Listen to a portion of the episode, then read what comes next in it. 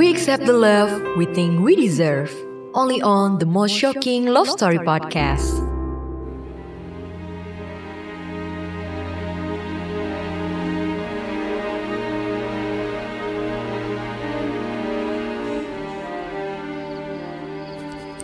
Dear Diary, minggu depan bakal ada acara keluarga di tempat tante gue. Hmm, artinya gue akan berhadapan dengan pertanyaan seperti biasa. Adina, udah punya pacar belum? Kok belum sih? Kamu kan sekarang udah punya kerjaan tetap, posisinya bagus lagi. Ingat, umur nambah terus, nanti keburu tua. Kalau posisi ketinggian, laki-laki jadi segan. Yang rugi kamu juga nanti.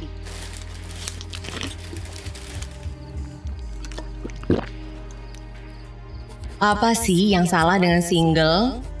Toh bukan mereka yang ngerasain sakit pas gue diputusin. Pacaran 6 tahun dari kuliah, skripsi gue yang bantuin, CV gue yang buatin, lowongan kerja gue yang cariin. Giliran dapat posisi marketing di TV nasional Kebun Jeruk dan jadi kesayangan divisi, cinlok sama marketing lain. Sialan. Diam aja deh lo semua. Gue juga mau kok punya pasangan. Tapi gue gak mau effort kayak dulu. Terus diinjek dan dibuang gitu aja. Jadi ya wajar lah kalau gue ekstra hati-hati dan pemilih. Coba kalau kalian yang ada di posisi gue, paling juga bakalan sama sikapnya.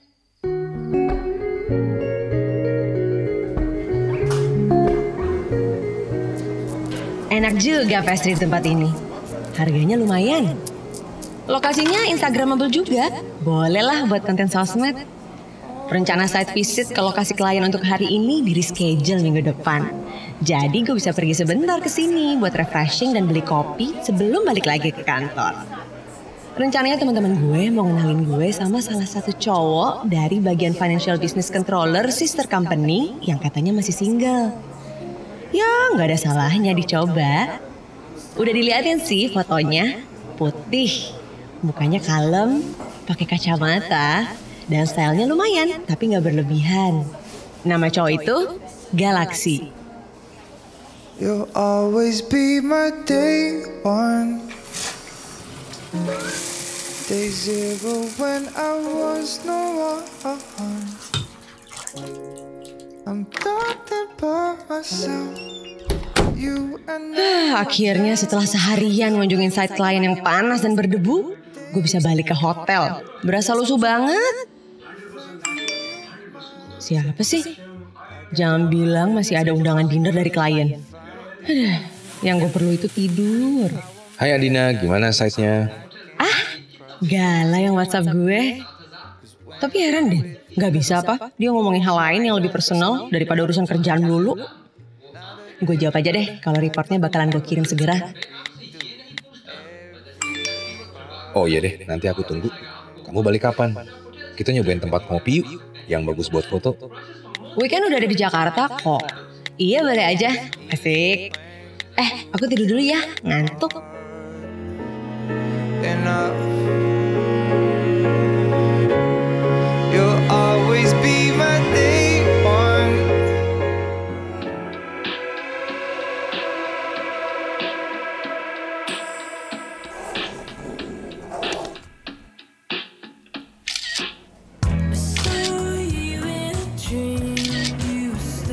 Ah, nah akhirnya ada juga yang bagus fotonya. Masa dari 10 kali foto yang angle-nya bener cuma satu? Ah, itu sih kamu aja yang insecure. Takut ya kelihatan cabi kan pipi sama lehernya. Hmm, kayak kamu nggak aja. Berani nggak sini di Candid? Eh, minum dulu ah. Haus nih, effort banget soalnya buat cari angle foto kamu yang rada mendingan. Enak aja. Kamu tuh matanya makin minus kali. Ih.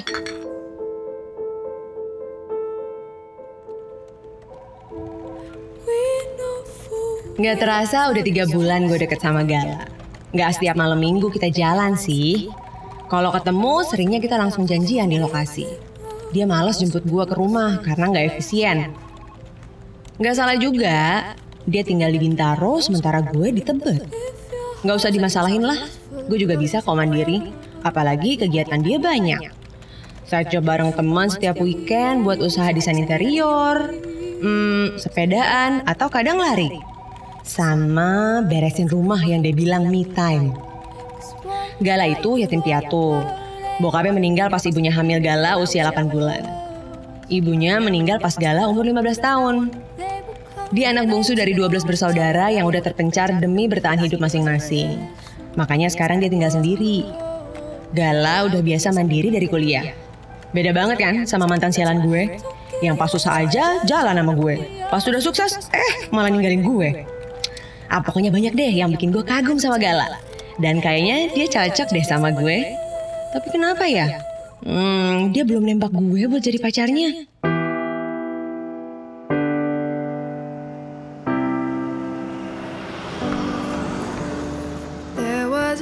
Bang, pesan satenya dua porsi, pakai lontong sama es tawar ya. Sama, eh kamu mau minum apa? Eh, es jeruk deh, gulanya dipisah aja. Boleh nggak? Boleh dong. Ya udah itu aja bang. Kita duduk di situ ya.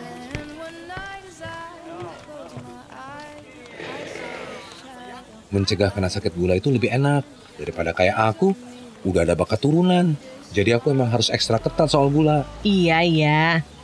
Eh, malam minggu besok kita nonton yuk. Sekalian lihat pameran travel. Kali-kali ada tiket murah. Kamu mau jalan-jalan ke mana? Belum tahu sih, tapi pengen lihat-lihat aja tempat unik yang berbeda. Jangan sampai Bangkok lagi, Singapura lagi. Tapi cuma info location atau hashtagnya aja. Sementara foto yang dipajang cuma belanjaan sama selfie. Bukan landscape atau historical tempatnya. Ye, suka-suka mereka lah. Lagian kamu kepo. Nggak suka ya nggak usah dilihat. Kamu kebiasaan deh. Kalau diajak ngobrol sibuk pegang HP. Ah elah. Lagi lihat chat grup keluarga besar. Mereka suka bikin undangan di situ buat ketemuan. Dan ibuku tuh suka marah kalau aku nggak ikutan nyaut. Emang kamu tuh umur berapa sih? Dasar anak mami. Kayak gitu aja harus diatur segala. Bukan gitu. Emang di aku tuh keluarga besar. Ibuku 8 orang bersaudara dengan masing-masing anak bisa 2 sampai 6. Belum sepupu sama ponakan. Kita sering banget ngadain acara biar bisa ngumpul dan kenal saudara. Ulang tahunan, arisan, rapat lamaran, perkenalan pacar, hmm, gitu-gitu deh. Eh, iya ya. Kamu ikut aja yuk. Malam minggu kita nonton dan lihat pameran travel. Besoknya kita ke acara keluargaku. Ada acara Tedak City, selamatan lahiran anak kecil adat Jawa. Kamu suka foto kan? Pasti seru.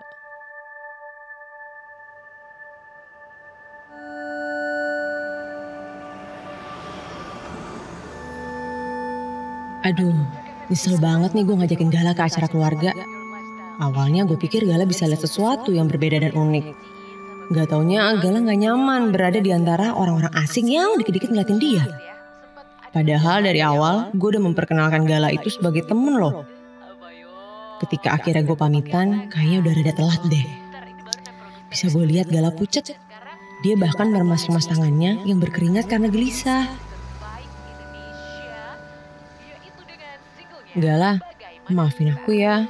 Aku gak maksud buat bikin kamu ngerasa gak nyaman di tengah keluargaku tadi.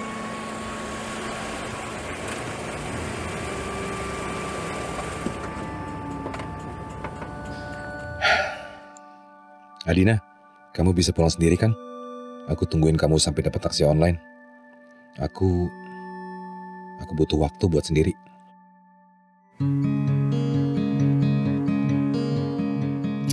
Kimi, sini sayang. Sayang, sini sini. Sejak kejadian gue diturunin di jalan, tiga minggu dia ngilang. WhatsApp dan telepon gue diblok. Gue tahu gue salah, tapi nggak sepantasnya juga gue diperlakukan seperti itu. Masa gue diturunin di jalan? Mana pas ngomong gak mau lihat muka gue?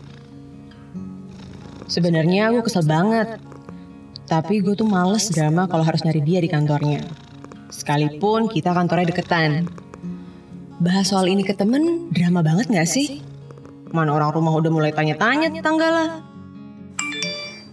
Kamu lagi apa? Aku telepon ya. Ih, Gala.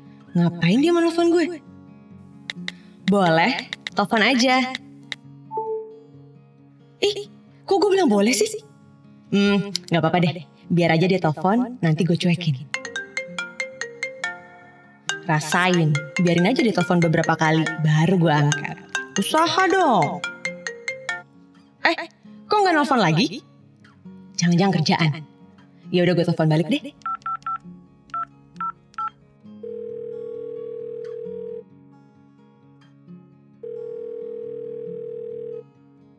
Ya, halo Gal.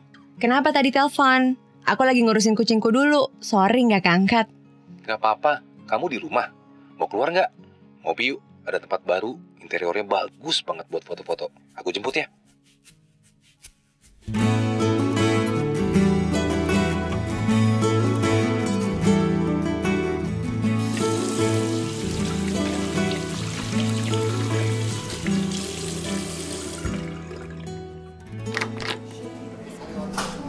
Pelan-pelan akhirnya gue mulai mengenal Gala lebih jauh. Gue nggak tahu apa karena dia terbiasa sendiri dan gak deket juga sama keluarga, atau memang egonya gede banget. Moodnya tuh susah ditebak. Udah gitu dia juga bukan orang yang suka menjelaskan maunya apa. Gue suka takut menyinggung perasaan dia, jadi gue juga semakin hati-hati deh. Dan sepertinya Gala kalau nggak suka, marah atau tersinggung suka ngilang. Jadi kalau kita lagi marahan, ya udah deh, diem-dieman aja. Begitu reda kita nggak pernah bahas apa pun seolah nggak pernah ada kejadian apa-apa. Sekalipun gue juga sering tersinggung karena komennya suka terlalu pedes. Tapi mungkin gue juga ya yang terlalu keras kepala dan cuek. Lama amat ke kamar mandi, kirain ada perubahan. Masih gitu-gitu aja. Ngapain sih kamu pakai lipstick gelap gitu? Keracunan. Ini tuh lagi tren tahu, gaul makanya. Makanya punya kepribadian jadi orang. Gak cuma latah ngikutin hal yang ngetren, tapi belum tentu cocok. Ya biarin sih, dari semua orang kamu doang yang berisik. Ye, dibilangin. Dasar keras kepala. Ya udah balik yuk. Hah? Balik? Gue pikir dia ngajak dinner malam ini karena mau nyatain perasaan dia ke gue. Minta gue jadi pacarnya kek. Hmm, walaupun sebenarnya gue nggak nuntut status. Tapi malas juga lama-lama ditanyain keluarga. Gue punya pacar nggak? Gala tuh pacar gue bukan. Bahkan orang rumah juga udah mulai komplain. Kalau pada tahu gue pergi sama Gala, tapi pulangnya sendiri malam-malam. Mereka bilang, Gala kok kayak nggak punya tanggung jawab dan gak peduli gue kenapa-napa di jalan. Gue jadi mikir, apa Gala memperlakukan gue kayak gitu karena nggak ada status jelas ya di antara gue sama dia? Hmm, tapi kalau gue pacaran sama dia, nanti kayak dulu lagi, sakit hati. Asli gue masih trauma. Eh, ayo.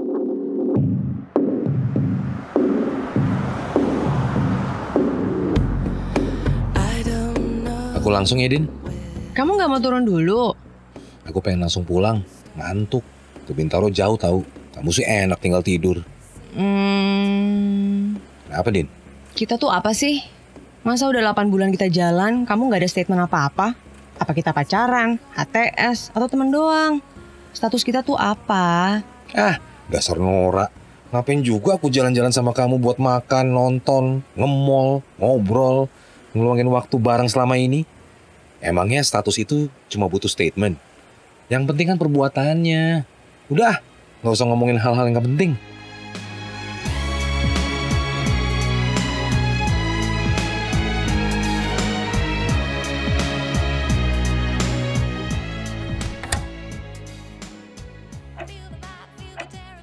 Nggak terasa udah dua tahun gue jalan sama Gala. Sesekali gue ajak dia ke acara keluarga supaya dia terbiasa berada di antara keluarga besar gue dan terinspirasi untuk serius sama gue. Gue kan gak mau nikah telat. Nanti dibilang gue perawan tua sama orang-orang. Lagian pacaran lama-lama juga buat apa? Nanti putus lagi. Makanya tadi gue bilang sama Gala sebelum dia pulang di depan teras rumah. Gimana kalau gue sama dia tunangan? Dan dia mau. Ah, senangnya.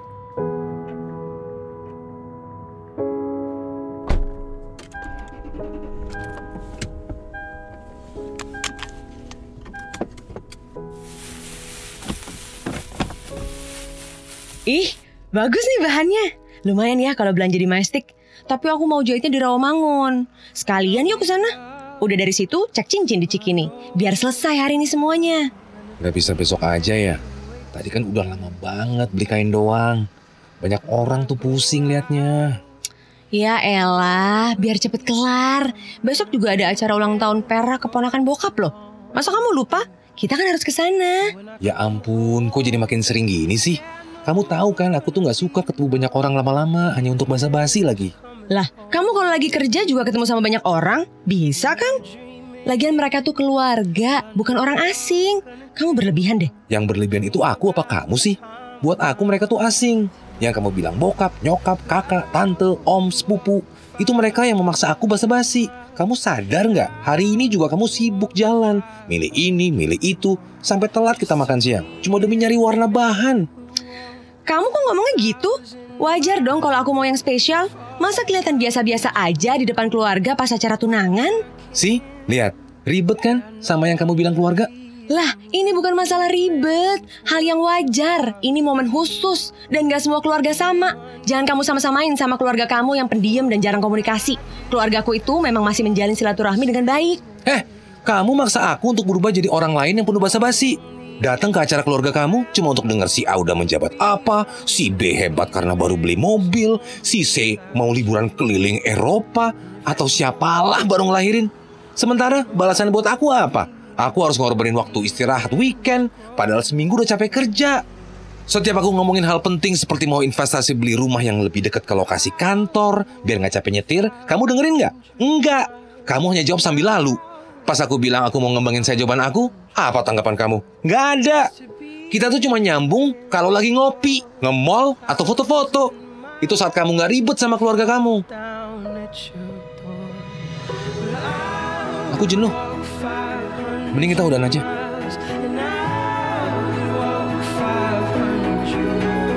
Just to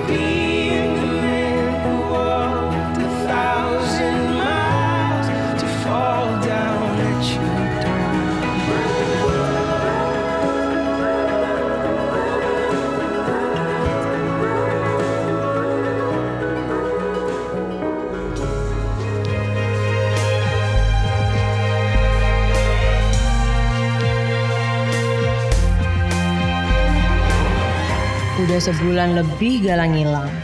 Kita udah saling unfollow sosmed dan semua akses untuk menghubungin dia di blok lagi. Seperti biasa kalau dia ngambek. Apa yang diomongin dia tentang keluarga gue itu nggak benar. Keluarga gue tuh seneng berbagi untuk saling bantu dan menyemangati satu sama lain. Bukan pamer seperti yang dia bilang. Tapi buat Gala, kedekatan gue sama keluarga terlalu berlebihan. Udah gitu kebiasaan gue sama dia memendam semua masalah, bikin miskomnya jadi numpuk. Walau masih lebih sakit pas putus sama mantan, gue nyesek juga. Tapi bingung, soalnya sikap Gala yang antisosial bikin gak nyaman. Hmm, dia bilang mau udahan sama gue, tapi kan itu pas emosi ya. Belum final kita udahan kan? Dia biasa ngilang kan kayak gini terus muncul lagi. Hmm, jadi sebenarnya kita masih jadian kan? Duh, gue bingung.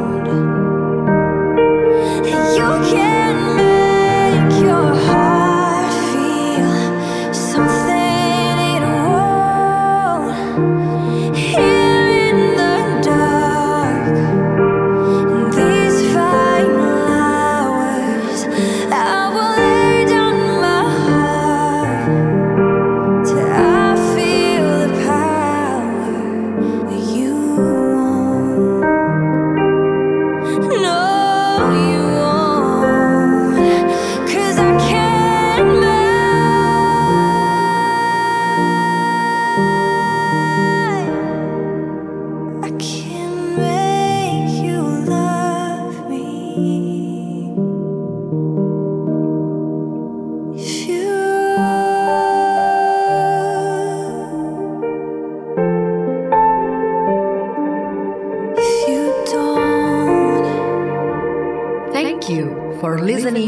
most shocking love story podcast. See you on the next episode.